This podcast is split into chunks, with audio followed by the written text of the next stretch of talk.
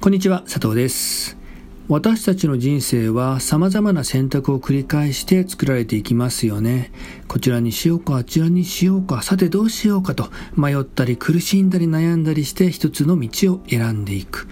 そのような様々な選択を繰り返すことによって私たちの人生というものは作られてきたわけなんですけれども、そのようにして選んできた人生だとしても何かトラブルがあったり苦しいことがあったりすると、もしかしてこの選択は間違っていたのではないか、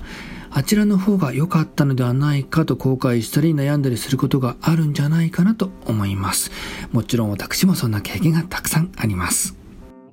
そこで今回はそのように感じている皆さんに向けて宮沢賢治の銀河鉄道の夜の中の一場面を紹介してみたいと思います。それでは早速読んでみたいと思います。こちらですね。何が幸せかわからないです。本当にどんな辛いことでも、それが正しい道を進む中での出来事なら、峠の上りも下りもみんな本当の幸福に近づく一足ずつですから東大森が慰めていましたああそうです。ただ一番の幸いに至るためにいろいろの悲しみもみんなお示しです。青年が祈るようにそう答えました。はいいかがだったでしょうか。ジョバンニとカンパネルラが乗っている列車の中に青年が二人の子供を連れて乗り込んできました。その青年は自分が体験してきたことをそこにいる乗客のみんなに話して聞かせます。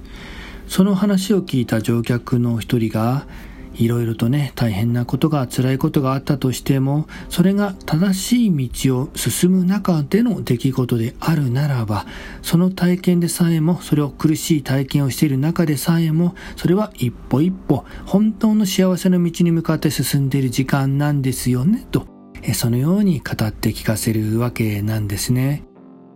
この場面はとてもシリアスな場面なんですけれども、えー、そのシリアスな場面の中で、えー、まあ、ゆっくりと丁寧に語りかけるこの言葉の背後には、その誠の道、正しい道に向かって進もうとしている人に向かっての祈りのようなえー、そのようなね、思いが込められているように私は感じました。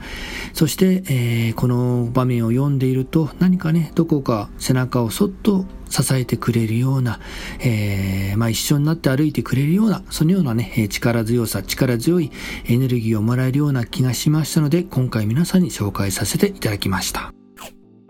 はい、えー、そしてここからは雑談に入っていくわけなんですけれども、えー、今この配信を録音しているのが7月なんですね。まさに夏といった、そんな季節なんですけれども、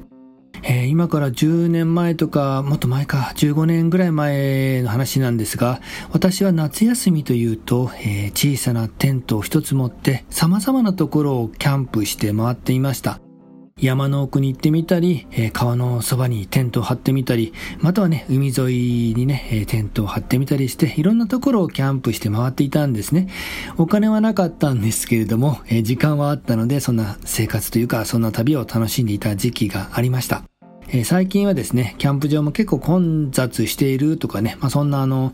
えー、話なんかを耳にしたりしますけれども、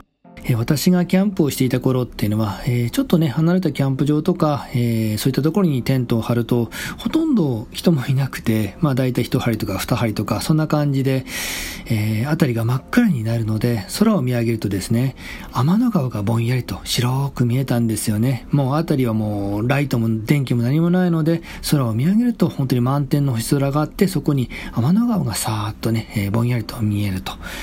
えー、そして天の川を見るたびに、えー、あ、あそこね、銀河鉄道が走っているのかななんて、えー、ちょっとぼんやりとした気分を感じながら、え、焚き火なんかをしてね、焚き火をしながら、え、まあそんな時間を過ごしていたことがありました。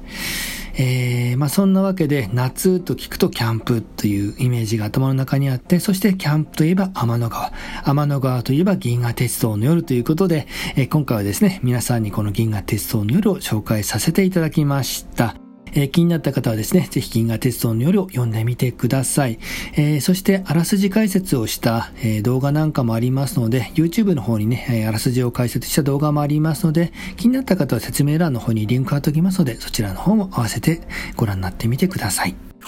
えー、そしてもう一つ、これは本当に雑談の中の雑談なんですけれども、えっ、ー、と、7月末が、えっ、ー、と、私の誕生日なんですね。えー、すいません。私の誕生日で、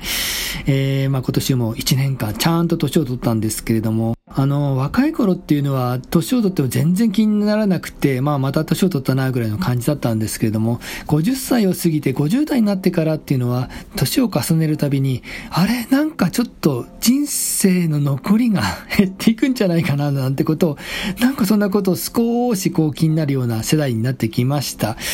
いやー、なんかね、年を取るのが嫌だとか怖いとかっていうよりも、ああ、なんか人生もね、そろそろそんな感じかな、なんてことを誕生日が来るたびに、いや、ありがたいんですけども、ありがたいんだけれども、親に感謝っていう感じなんですけども、皆さんに感謝っていう感じなんですけれども、なんかそんなことを感じたりしました。えー、まあそれでもまあ人生100年と考えるならば、えー、50代が折り返しというふうに考えて、まだね、これからね、やれることたくさんあるんじゃないかなと思いますので、いやー、体調にも気をつけて、またね、えー、いろいろと活躍していきたいと思います。仕事も頑張って、えー、いろいろとね、えー、またやっていきたいと思いますので、えー、皆さん、ぜひ応援よろしくお願いします。えー、こちらの配信の方も、えー、できる限り続けていきたいので、ぜひ皆さん応援よろしくお願いします。今回は宮沢賢治の銀河鉄道の夜の中の一場面を紹介させていただきました。今回の内容はこれで終了です。ありがとうございました。